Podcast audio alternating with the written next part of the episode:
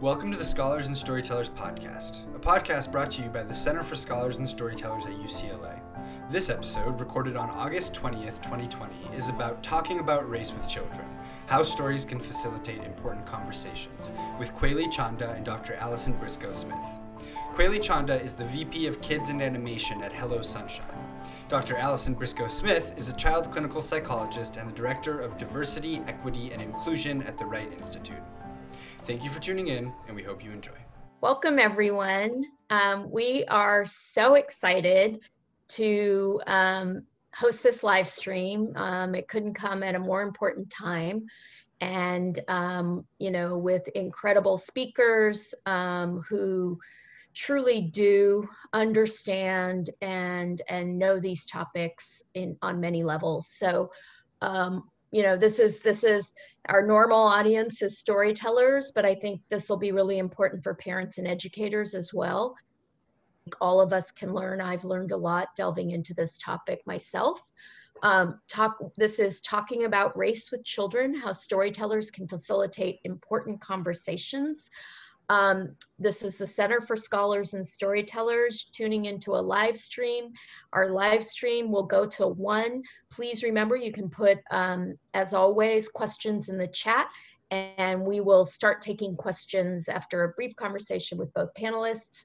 Um, I am thrilled to to um, point to both panelists, and I'll I'll just mention you, and then we can um, go to um, the questions. So uh, Koyalee Chanda um, is a um, our storyteller, and she works in the kids division of Hello Sunshine, and she will tell you more about her background and experience. She's got a deep, deep bench of experience in kids TV and Dr. Allison Briscoe Smith, who is really one of the top experts about um, talking about race with children and families and has been researching this for many, many years. Um, I first discovered her work, um, you know, through the Greater Good Center, which is a wonderful um, resource, um, and we partner with them all the time. And um, then saw her on a Common Sense uh, webinar and just loved what she said, had to say and felt it was really, really aligned with what we say, which is obvious because it's research based. Um, so I'm going to start with asking each of you, and I'm, I'm Yalda T. Uhls. I founded and started the Center for Scholars and Storytellers. I was a movie exec for 15 years before I became an academic and got a PhD in child development. Um, so I'm moderating.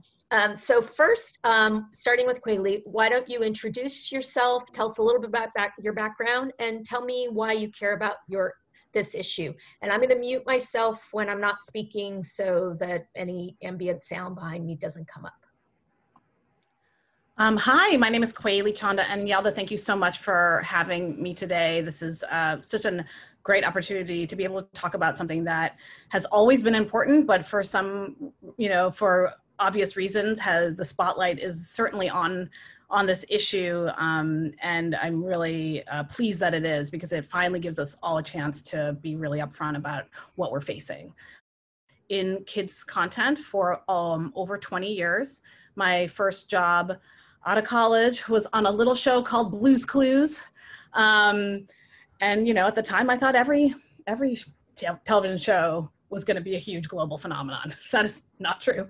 Um, but i was uh, i learned i got i cut my teeth on that show um, and from there i became a live action director for many many years and uh, then transitioned into producing. Um, and uh, after and, and, multiple, I ran my own production company for about 12 years in there, and uh, would do live action content for Sesame Workshop and Sesame Street and Nickelodeon, PBS Kids, all the stuff.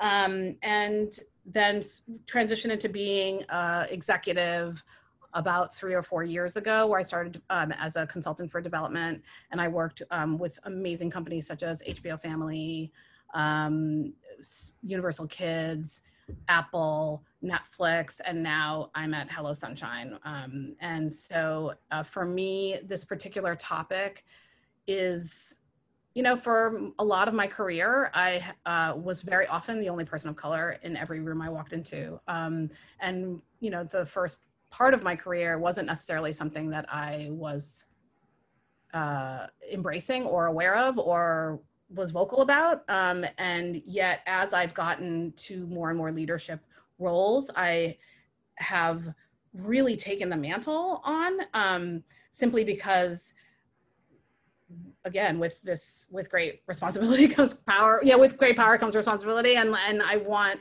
to be able to help change who the storytellers are um, and and that comes from hire, changing hiring practices and changing who's telling these stories and um, both on and off screen. Um, and so yeah it's been a very a focus it's been a focus of mine for for many years and i'm thrilled to be able to um, be at a company like hello sunshine that really actually encourages it uh, full, wholeheartedly. Yeah it's an amazing company. I i similarly, I had a similar trajectory of not talking and learning about it later. Um, Dr. Briscoe Smith, mm-hmm. uh, same question. Introduce yourselves and uh, introduce yourself and tell us why you care about this issue. Sure. Um, so my name's Allison, and I'm a child psychologist by training. Um, my main area of focus, or the places that I like to spend my time, um, learning about and advocating for in the context of trauma and race. So my whole entire training has been in the context of serving folks who are impacted by trauma. So um, that includes what I think kind of comes to mind: um, neglect, physical abuse, sexual abuse, um, and also, you know, over time as I've learned more, has also been about community exposure to violence, and has been more clearly to me been about just being impacted by oppression. Um, so the the lens of both uh, trauma and also been a central focus of mine um, throughout my, my career. Um, I've been interested um, in how do parents talk about race? Um, how do we think about it? How do we help our children understand it? And I've basically been following that kind of question for for years now. Um, and the, the quick story is I had a um, project in undergrad where I needed to collect data on how children understood um, whether or not stereotypes impacted their memory. Um, and I interviewed 60 kids. They all did this race-based task that I made them do, but there was one white girl who said, "I'm not going to do it." And I was like, "I got candy." She's like, "I'm not going to do it."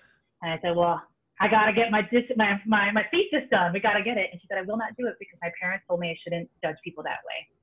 Um, and she was eight. And I have to say, I basically have been following that question. Like, what did her parents do? How did they equip her to um, you know, defy an adult in a position of authority? What what did they do? Um, so that's the question I've been following and really interested in tell in our families, uh, but really interested in this dialogue because the stories that are told to us, the stories that we see, um, and I, I, really honestly am in the place of just trying to support families in engaging in this conversation while holding on to the intersection of trauma and the pain that comes um, and and race as we do it. So I'm really excited to, to be here. I think the other piece to kind of um, hold on to is that I'm a mom of three. So I've got a, 11 year old um, who mostly watches Netflix and Hulu. Um, I've got a nine year old who's in the world of Minecraft, which I don't quite understand. And then I have a three year old who watches all the shows that you just mentioned um, as well. So I, am a consumer of these, of these services right now. Um, is another place that I, I'm really interested in what um, what stories that are being told to my children. That's amazing. Um, so, uh, Koyalee, um, you know, you tell us a little bit about what you're, you're, what you'll be doing at Hello Sunshine and what you're, um, and it, and just for those viewers who don't know what development is um, versus production, um, if you can talk a little bit about development, it can mean so many things. And I didn't, you know, being in the industry, development always meant like developing scripts. But, you know, outside of the industry and nonprofit, it means fundraising. There's so many different definitions. So, and then also just sort of a broader lens of what the approach you think so far and Hello Sunshine may be very different. We're going to show a clip from one of their shows. Um, but what is the approach so far that studios that make kids content in particular in preschool um, and then maybe 6 to 11 um, that they take when talking about race in that kind of content?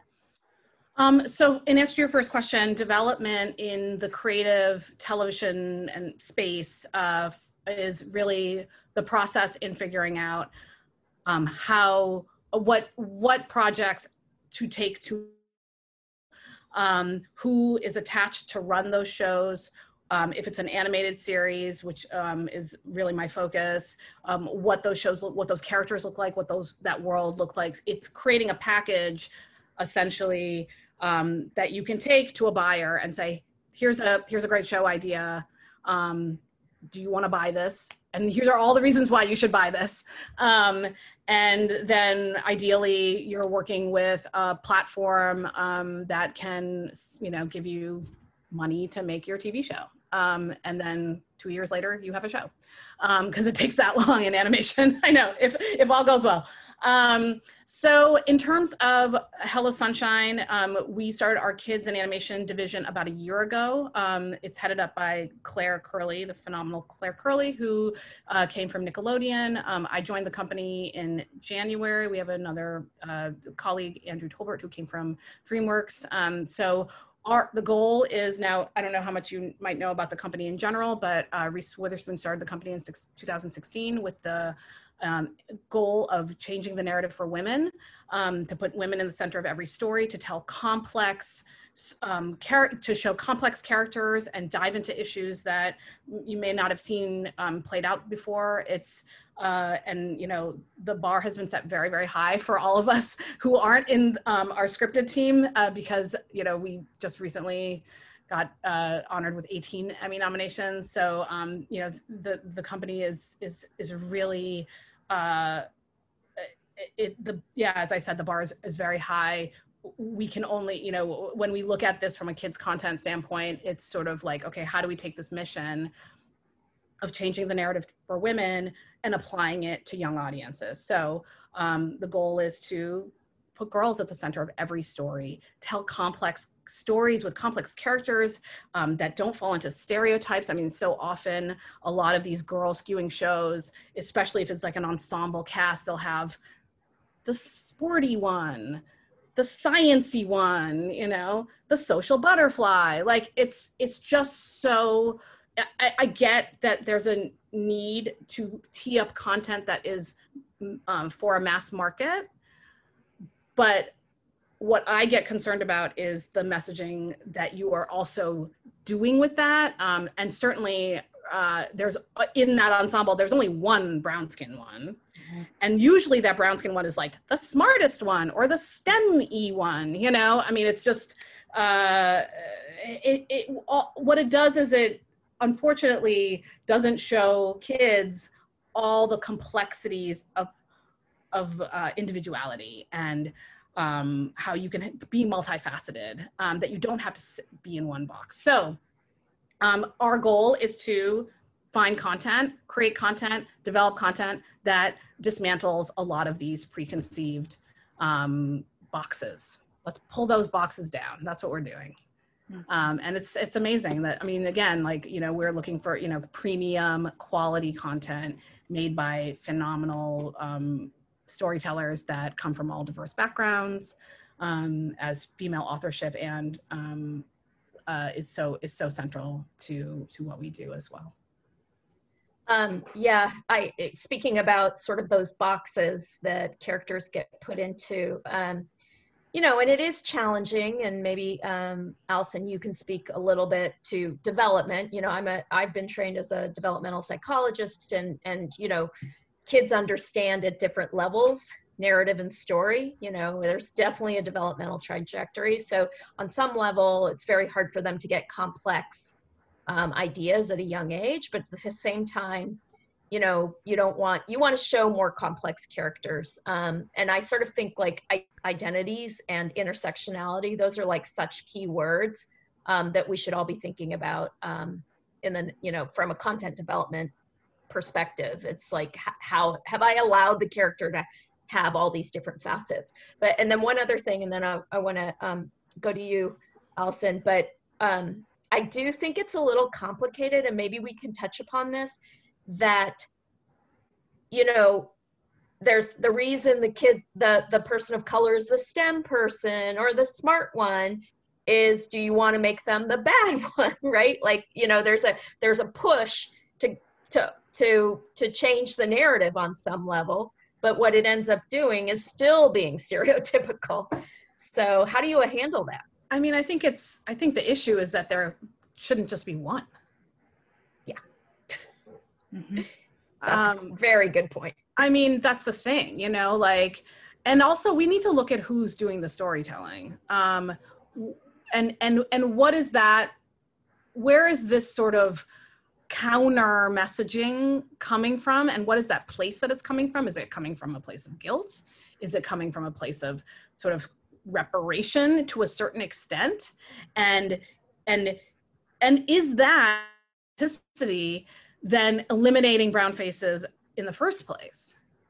So we just have to change who's telling these stories so that and and not be, not just have one brown face. I mean, it just it doesn't that's just not what the world looks like. And not just one brown face in the writer's room either.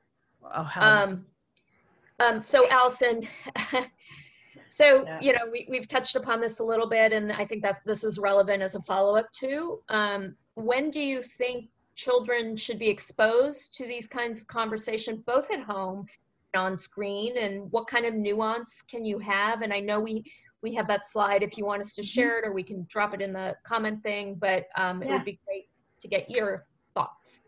Sure. I mean, I think this is a great time for for the slide. So that you know, the question, as I kind of understand it, is when when can children engage in a conversation about race? Um, but to kind of back it up a little bit, which is that um, children are noticing as soon as they enter into the world. And so the research that we have indicates that children um, as young as three months and at six months are paying attention to, noticing, looking at um, phenotypic features that we as grown-ups identify as being racial. And that's one of the things I want to pause because paying attention to um, phenotypic differences or paying attention to what we understand as race doesn't mean that they're doing it like we do. And I, I think that's also the space that we have to slow down, right? And, and I think actually, that, Koyalee, I think that's the thing that you're talking about, which is nuance and complexity is actually what children are doing. And that when we only give them one flat box for that, then we're reifying that box. Um, so the opportunity is there up front to show multiple, uh, different, um, similar, you know, that all of that is available to them starting from the very beginning. And then what we do notice is there are developmental shifts in terms of how they come to understand. So they start making peer selection decisions um, uh, according to race very early, around three.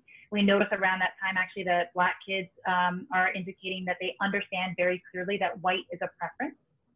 Um, so that they're picking up on the smog in the air, the implicit biases that often are coming from what they're watching. Only that, but also how they see people interact in the world. So I, I think we gotta um, conceptualize children, and I think this is actually what makes a good TV show. We don't treat children like they're dumb.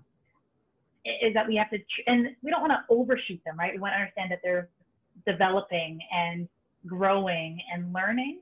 But if we actually hold children and, treat them like humans, um, which we sometimes forget, you know, they're, not just receiving our input, they're actually making sense. They're complicated, they're engaging, they're altering the world around them. So that, so that question is really that the kids are trying to make sense of the racialized world around them from the minute that they enter into a world that's racialized. It's just that um, many parents are silent um, or that the conversations are being held are um, not explicit conversations, but the conversations that, that children are watching uh, uh, around them. So it's very early, it's very present, it's constant, much like, you know, the conversation they're learning about gender, what gender means, what, how gender is impactful, um, as soon as they enter into a world where gender is a thing. Yeah, it's funny. My uh, my daughter, of course, wanted princess costumes. I like to think of myself as not, um, you know, I'm not a stereotype of gender. And um, so my my uh, professor at the time said, know, every um, gender psychologist thinks there's no differences between the races, and that there's nothing being out out there in the world until they have their own children. And then you start seeing like you and you see your children picking up on these messages out in the world that you feel like how where are they exposed? But they're looking all of the time. Hi, listeners. We hope that you're enjoying this episode of the Scholars and Storytellers podcast. The Center for Scholars and Storytellers is an organization dedicated to bridging the gap between scholars and storytellers to promote positive youth development. Are you interested in learning more about the other projects we're working on? Check out our website at scholarsandstorytellers.com and find us on Twitter, Facebook, and Instagram by searching Center for Scholars and Storytellers. Now, back to the conversation. I swear, I get sad when I see that because the girl is trying so hard. And Allison, this is what I really liked seeing you speak because it feels like you have empathy for everyone because it's not easy, right? I mean, it's that girl's trying her best and she hasn't been educated in a way from her parents. She thinks she's doing the right thing. And maybe because you grew up in Hawaii and you sort of, you know, didn't feel a lot of, um, you know, the racism, at least, you know, that that people growing up in different places in this country did. Um, but there's you have a lot of empathy and understanding because I think our the role of content creators. I mean, it's not it's entertainment. I, I know we don't aren't supposed to educate, but we have to sort of think about everyone and how we can help those people that are really struggling to do the right thing to help them have the tools to do the right thing as well. So maybe you can speak to the clip and what you thought. Yeah, I mean, I do, I do appreciate that I come across as empathetic, and that is my my hope and my my my goal, um, is to help people. I mean, that's my job. I'm a therapist, right? And, and my job is to listen and to listen to the stories that people are told and tell themselves all the time. Um, so to be able to deeply listen to that, and I think empathy is about listening. So what I see in that clip is is Kerry Washington's character has clearly listened. Um, I think it's Izzy. Uh, clearly listened to her. Um, and I also think that's the piece. It's like being a kid is that people don't listen to you. Um, and, and, I do think it's that this piece around anything that humanizes a child, humanizes, doesn't downplay it, doesn't um, market it, doesn't stereotype it, but, but allows children to be really human is really compelling. So what I see there is someone trying and failing and being held accountable. And I, and I think that's the place that's really beautiful is I think that what you see in that dialogue is, is a space of empathy and connection and listening and that I also hope um, that the girl is able to manifest too. I think sometimes we become so overwhelmed with I tried to do a good thing and I didn't, then I failed. And that kind of shut down. So how do we open up enough space that we keep on doing it? So I think that story is, is beautiful about how adults and children, adults and teens be in dialogue, can talk and really listen to each other. And I also want to frame um, that I still struggle a little bit because I still find it problematic that the narratives that are told are of Black women holding that space for white girls or white women. And so it, it, it, it's a yes and great opportunity to think about engaging with another person, like they are a person, child, different race, whatever. Um, and I worry a bit that the narratives continue to be that it's my responsibility to hold that conversation um, or the responsibility of women of color to hold that conversation because we've been receiving that narrative pretty heavy handedly for a long time. And whether that is one that we take back to the times of, you know, uh, of Mammy and what we have to do and how we have to take care and that this is just a new version. I think that's extreme for me to kind of say that in that way. But but these these biases, these tropes are, really, really deep and go far back. So wouldn't it be a great opportunity to see a white mom having that conversation, admitting, I don't know how to do this either. Um, this is really hard. We made a mistake. Let's go back. Let's try it again. Let's listen to, to what that Black boy's experience was. Uh, I think there are some great opportunities and windows that we could do that um, and have those stories told as well. I couldn't agree more. Um, before I go to questions, um, Koyalee, sort of do you think content creators are more open to to this topic? And why do you think it's so hard for white adults parents to talk about this? Um i think certainly content creators and content buyers i are definitely more open is my experience. I think everyone wants to be on the side of change. Um, as i think that people are mean, look, if the NFL comes out against uh, or comes out in support of Black Lives Matter, like that is a that is a tidal change, right? After all this time. So certainly people are sensing um, they need to be on the right side of history at this moment. Um, beyond that, I mean, from a content creator standpoint, certainly people there the the willingness is there. I think, and this dovetails nicely into the question about white parents, is I think people are really afraid of of saying it wrong or doing it wrong or making a mistake. And and i think what allison you just said so beautifully is like it's it, it it's messy. It's it's it's um people are going to make mistakes. And the worst thing we can collectively do is not try for fear of saying the wrong thing.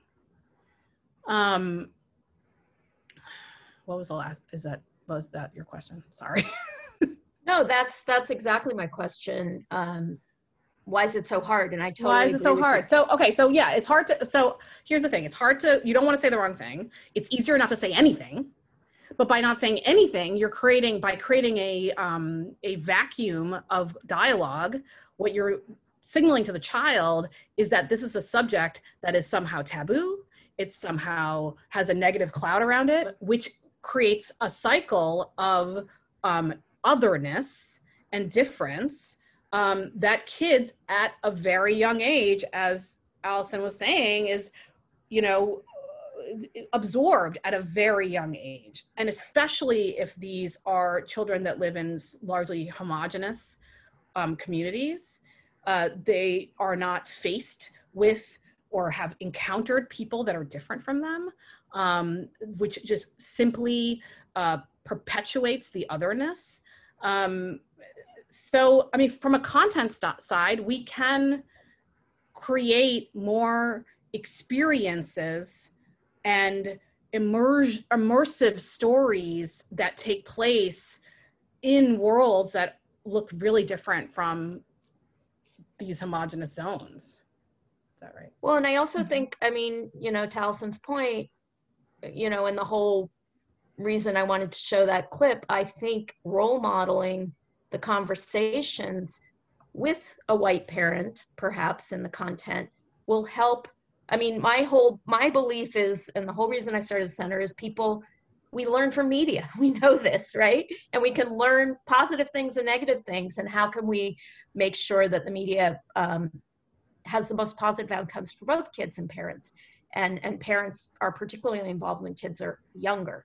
So, you know, my challenge would be is to think about you know how can we how can we support parents who you know have are scared have shame to know it's okay to have these conversations here's how you do the conversations i mean allison's doing a lot of work with parents and writing about it and we have tools as well um, but if we can use media to communicate this we're going to get much further allison's just one person mm-hmm. you know like if we can use the content that kids are consuming um, and then also educate the tweens teens directly. That show is to adults, so hopefully some parents picked up on that.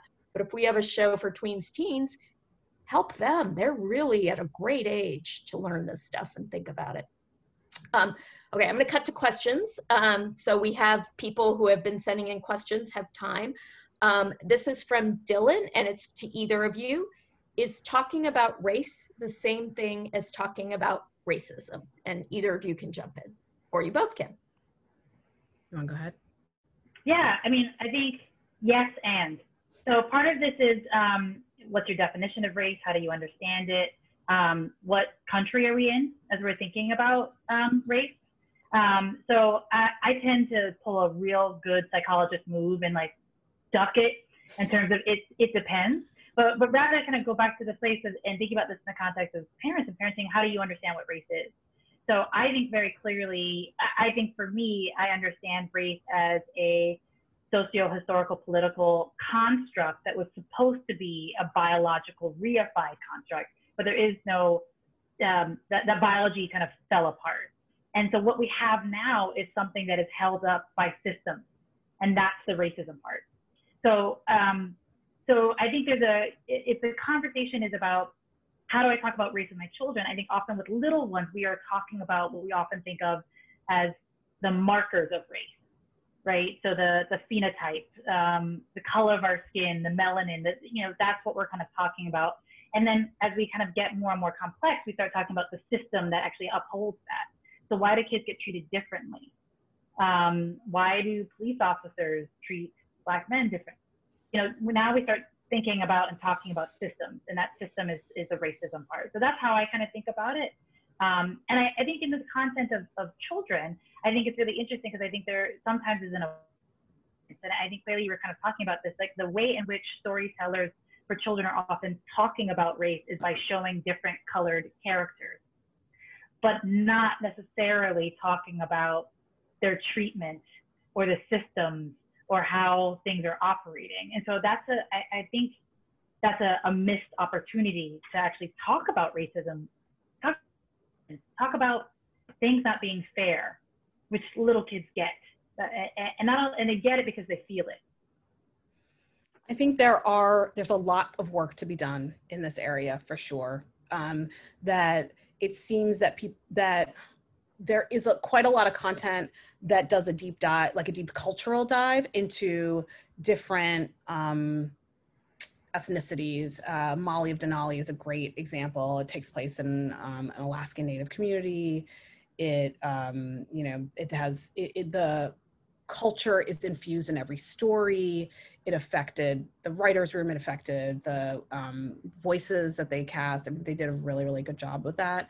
Um, Mira Royal Detective on Disney, another show that you know did a great like really deep dive in terms of um, cultural authenticity and you know the designs of the characters and the designs of the world um, it, it's really but it's not about african americans you know these are not shows that are about african americans that do a deep dive in african american culture. Now there are shows that have and and, and there are more to come certainly. Um, i think that for a while a lot of you would see a lot of brown skinned characters but nothing really else was changed in terms of culture or the the scripts or you know the stories it was really more of a a, a, matter of character design and and choice of skin tone rather than actually doing a deep dive from a cultural stand, cultural, ethnic, racial standpoint. Um, so there's work to do. I mean, the other the other challenge is you got to make these shows really highly entertaining and fun and um, engaging. So uh, so there, yes, there is yes, and I'm with you on that. Yes, and there's more work to do, and we'll find a way. But certainly, um, the more as long it, the more it's top of mind for gatekeepers um, buyers of content creators of content um, and and to really make sure that the people that that we are representing who on screen is being represented by the people that are actually making it the better off we all are will be yeah we just did a panel with the TV Academy, and one of our panelists talked about um, not swapping, like not just, and for gender too, right? Oh, I'll just make it a boy or a girl, you know, or, yeah. you know, how there was this one character in a show that, um, that because of the casting, it was a South Korean character, I think, and, but that's all they changed. like there was nothing else in the content. And, um, yeah, so we need to sort of dig, dig deeper culturally. And the one other thing I say, my, my first film was um, Mi Familia, the first movie I made, My, my mm-hmm. Family, which is, um, and I'm Iranian American. Producer was Francis Ford Coppola, Italian American, and it's an intergenerational story of um, Mexican Americans. And there, it was universal, right? All of us, it's about family. That's the thing, too. You don't have to feel like a story about a specific culture doesn't have universality because there's universality in human being human you know so the more we can do that um, okay so we have another question for um, allison from zuri um, what are some ways to incorporate awareness of race and privilege into kids tv shows such that it's a good question black children are informed but don't feel overwhelmed or saddened you know, I think that's a really provocative and interesting question. I think at its heart, and I appreciate a, holding on to how Black children are consuming and making sense of media. And um, I also want to think like black kids are seeing what the world is like, and that's pretty sad. Black kids are have to walk outside or turn on the TV or look at their parents um, and see how they're coping.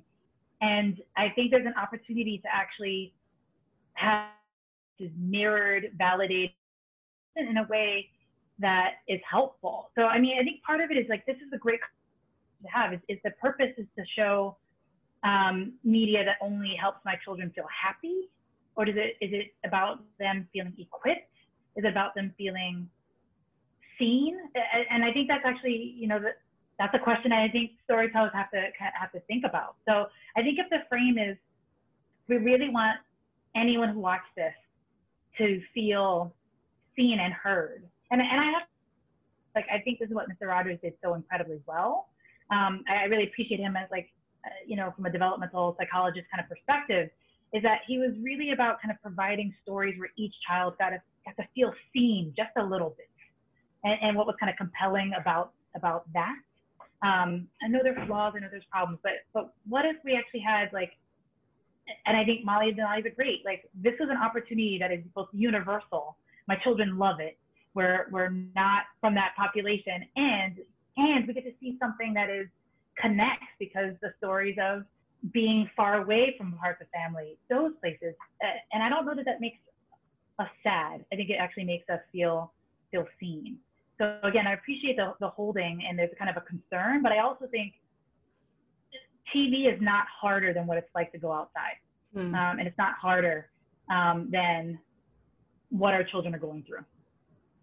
I do think though there you know there's a notion that TV and especially in kids TV it's like it's meant to be escapism it's meant to be aspirational we hear this all the time and we're trying to get across the message that you just said um, and I think luckily there's enough examples. Um, you know, just because it's not always happy doesn't mean people don't see it, right? I mean, these shows are successful with those themes. So, and I do agree, TV, it's meant to, you know, and and this is the next question. So it actually works in following this up, Koyalee. Um, how does one one ensure the show's social message doesn't come across as preachy? Because that is what you will hear if you are an academic and you're speaking and I'm a former movie executive, so I always couch my stuff. And you are speaking to a content creator um, or executives, um, they will often say, you know, my job's to entertain, my job is to get eyeballs. You know, that is ultimately what you are judged on. Um, probably why I left the movie business because I wanted to do other things. Uh, so, Koyalee, what do you think? Uh, I mean, honestly, it depends on how old the audience is. Um, I think that I just also want to give a shout out to Sesame Street, who's been fighting the fight for decades, um, 50 years, um, in terms of representation and showing things that are harder and showing diversity in a city street. I mean, it really, they've they've been they've they've paved the way in a lot of ways.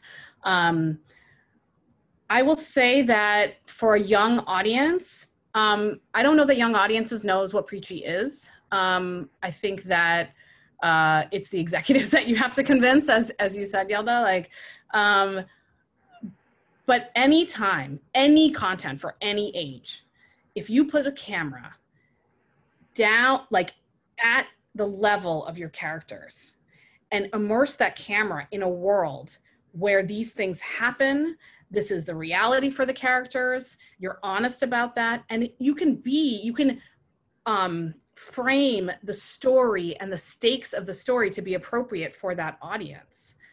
But if that camera is is embedded in this world then it won't be preachy because it will come from an authentic place. It will be real like like kids will fall in love with these characters and they will feel the the emotions and the stakes of that world um it's preachy if you have someone standing there being like rah, rah, rah, you know like telling our audience what they should be thinking. But nobody wants to watch that anyway. That's just bad tv yeah there's actually a great study um, that looked at an 11 minute story and 11 minute documentary and they both had the same um, information around uh, getting uh, pap smears, but one was in storytelling and one wasn't. And six months later, um, this the the story tell the people that were in the storytelling condition, um, more of them went to get pap smears because no one wants to be like you know often like nonprofits, advocacy organizations, adults sort of thinking we you know we're preaching to adults you know we've got to give them the facts the stats it's nothing like storytelling mm-hmm. um, so this is for both of you um, and it, it's sort of something we think about a lot too. We're in a world now with technology. We're looking at the second screen in some of our studies. We're trying to understand because we know and allison you know and i'm sure you know Koyalee too you know there's a developmental trajectory for what they understand. They don't really understand themes and morals till nine. If it's too scary when they're really young they will only take away the fear. There's some really incredible research that really sort of breaks down what pe- kids are learning at each age and stage. And content that's also another thing we like to share because content creators even ones that work with kids don't know some of this stuff. Um, but we we do know beyond a shadow shadow of a doubt co-viewing is incredibly important conversation is incredibly important and even for tweens and teens. Um, and there's a right way to do it and a wrong way to do it and you know but adults around the child should be doing this and we can't always co-view we don't always have time or the interest but conversation is important so how can we and and allison maybe you can understand answer what is the right way to debrief with your child after watching a TV show or movie that touches upon sensitive racial topics. This is from Lior. Um, and maybe Koyalee, you can say, are there ways um, that we can, as content, the content creators can think about sort of beyond the show, or maybe, you know, at the same time as the show, ways to give the adults tools to talk about. I mean, we, we're in a tech world now. How can we do that? Can we push that? Can we get um, studios to support that? So I'll start with you, Allison. Sure. I mean, I think I think the first thing is something that, that you kind of talked about. I think we should be talking about the shows. I, think we should be either co-watching or picking up on or just asking the question. And so, what did you see? What was that like? How did you make sense of that? Um, did you get that part? um, you know, I think it's about like I think we should be having those conversations kind of anyway, right? And so I'm, I'm always trying to get a sense of, you know, how are you understanding what you saw? Um, is it is it basic? So that's asking questions. I also know that like by now my kids know like they'll, they'll turn to me and be like, so what do you want to know? Because I, I ask them all these kinds of questions. So maybe that stops the conversation. So then I've also just started talking about what I see. And I usually say something like, you know, when I saw that part, this is what it made me think about. Um, or you know, TV when I was little was actually really different. We would never see this. Um, so it's, it's about kind of staying out loud. So it doesn't just have to be like pumping them for information. Um, I have this story where um, my son, actually my daughter came and was like, I, I saw this new show and I just want to let you know there are brown people in it. And so she, she, she feels like she's got a report. I'm like, oh, okay, but, but what were they doing? And why were, you know, but so we got to push that conversation um, or rather, we need to listen to how they're understanding it. And then that also means we get to talk about, you know, I actually really didn't like the way that that um, girl was treated, um, or I really didn't like how they treated that person, so that we can actually model. And that's that's something that we get a chance to kind of say and that they can receive, but it becomes part of our dialogue. Definitely, um, as a parent myself, I have a I have two girls, eleven and seven, and we often um, we just debrief in life. You know, we'll be out pre-COVID, out with friends, and there'll be, a, you know, some sort of behavior uh, uh, that we witness. I'm like, and afterwards we debrief, and I'm like, so that thing that we talked, you know, so what did you think of that? You know, um, I'll be honest. Um, as a busy working parent, I don't do a ton of co-viewing with my kids. Um, it's really hard to to do that. Um, it's just not realistic for our life, our our family, um, which is unfortunate. Um, I also think that um, there's it's an interesting experience when you're viewing leaning back versus leaning forward. And lean forward viewing is, I'd love to think that that's happening a lot. I don't know that it is. Um, however, for those of you who are leaning forward, um, both of you, um, just kidding, that there it would be so fantastic to have supplemental materials you know um, i'm not quite sure what the best way to tee that up um, is it like a pop-up video kind of thing or something like because you know the way we are watching is all it's it's it can be an interactive experience. Um, can you create little pop-ups where you're like if you want to know more about this or how, here's a question you can talk about or like did you just see what happened there? Like um, that would be amazing. Would people really engage? Some people will you know?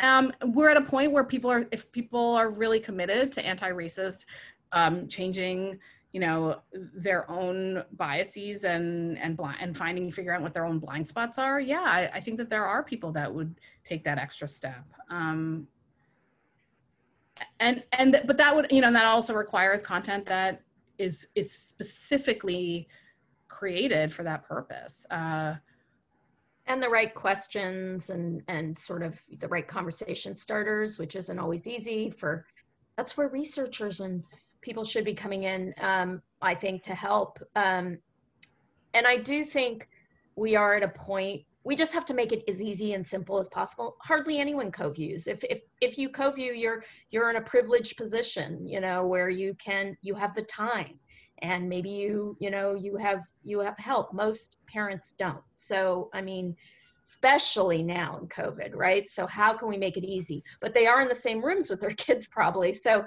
you know how can we make that delivery mechanism so easy and so like maybe on things they're already following? Everyone's on social media and things. How can we do it? Let's solve this problem because we are at the point where we should be thinking about this. Um, i know it takes time but we can probably minimize the friction so you don't have to go to a site download the questions and you know we're, we're in places.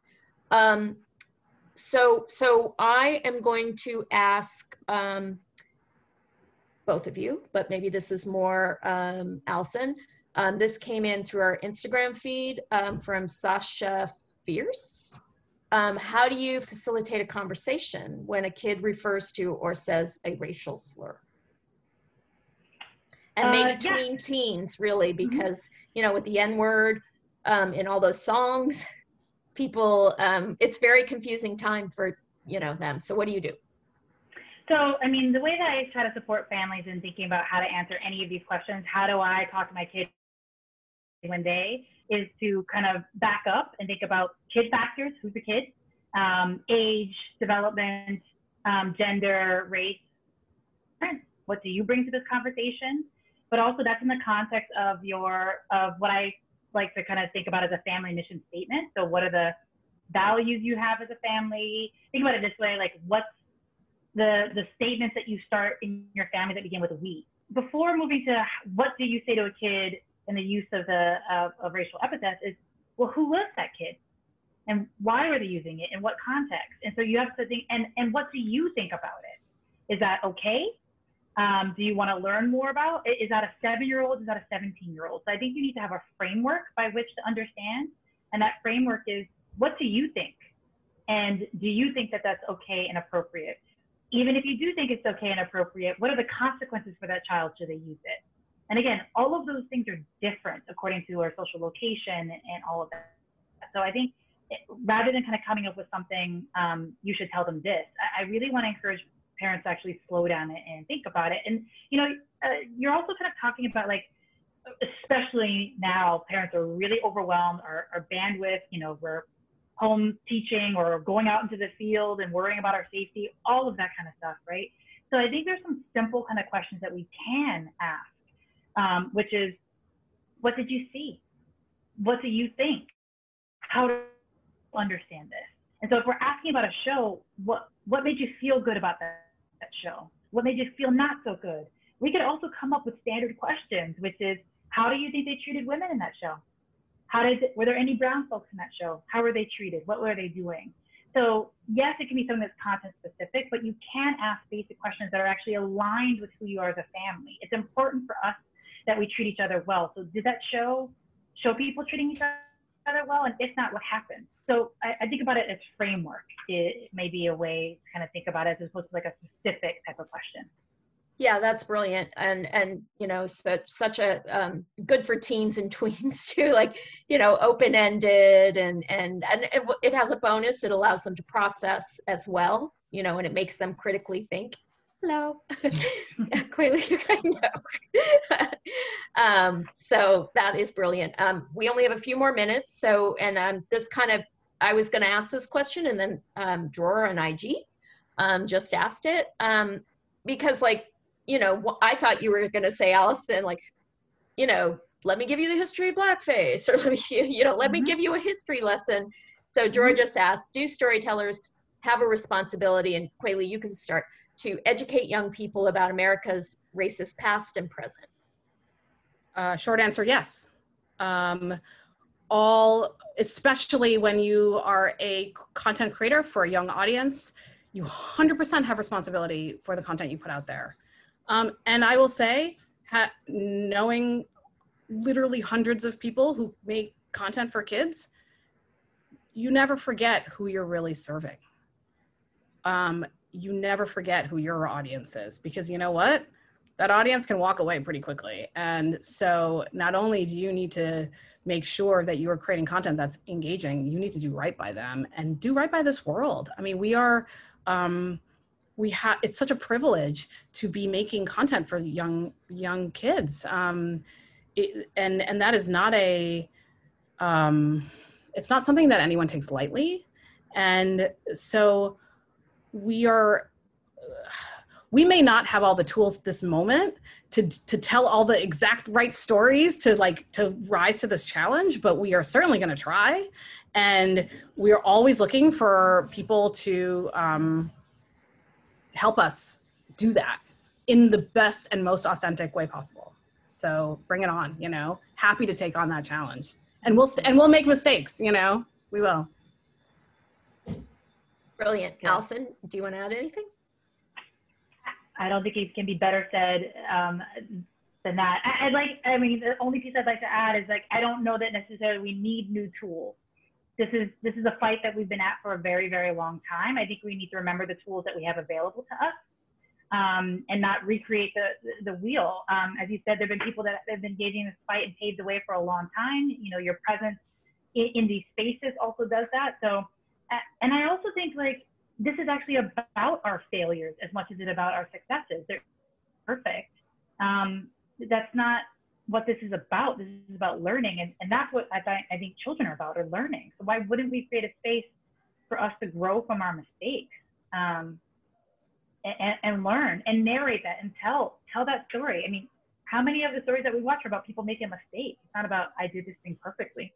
Um, that's not compelling necessarily. Is to is to have the the look how perfect that came out, and, and you know that's certainly what many of our social media forums are about is telling that story but this is that's not what life is like so all right well thank you so much i was supposed to say open i myself as the moderator forgot to tell people to drop questions into facebook but um, into the center for scholars and storytellers um, live stream on talking about race with um, using storytelling to do it. Um, we were incredibly honored and had a really good discussion um, with Koyalee Chanda from um, Hello Sunshine. I thank you so much, Koyalee, for your your honesty, your your your sort of just standing up for the right thing, for for being a caring, um, you know, content creator i i know there's so many of you out there and and we want to help you um, because it, as you said your job first job is to make it entertaining and engaging and and it's hard to have eyeballs on every single little thing. So you know we hope we can help you. And um, thank you so much dr briscoe smith um, for everything that you've done that you're doing um, that you're you know the work that you do um, to communicate it out to the world to um, really I'm, I'm glad that I, am sure you're probably your work is getting more and more attention. Um, and i'm really really happy about it because it's incredible work that you've been doing for a long time. And and as you said we have failed in the past and that's why this moment in time um, is an opportunity to get it right. So thank you both Um, this will be archived on our website and on our YouTube channel, and it will be turned into a podcast too. So look out for that. Um, and it's 101. So bye. That concludes this episode of the Scholars and Storytellers podcast. A very special thanks to Koyalee Chanda and Dr. Allison Briscoe Smith for joining us in that conversation. If you have a minute, rate and review us, and if you have any friends who you think would like the show, share it with them. If you're interested in learning more about our work, please visit us at scholarsandstorytellers.com and follow our social media accounts by searching Center for Scholars and Storytellers. This podcast was produced by the Center for Scholars and Storytellers with special thanks to Jim Uhls for creating the intro music, the UCLA Film School, and Nir Liebenthal. Goodbye for now, and thank you for listening.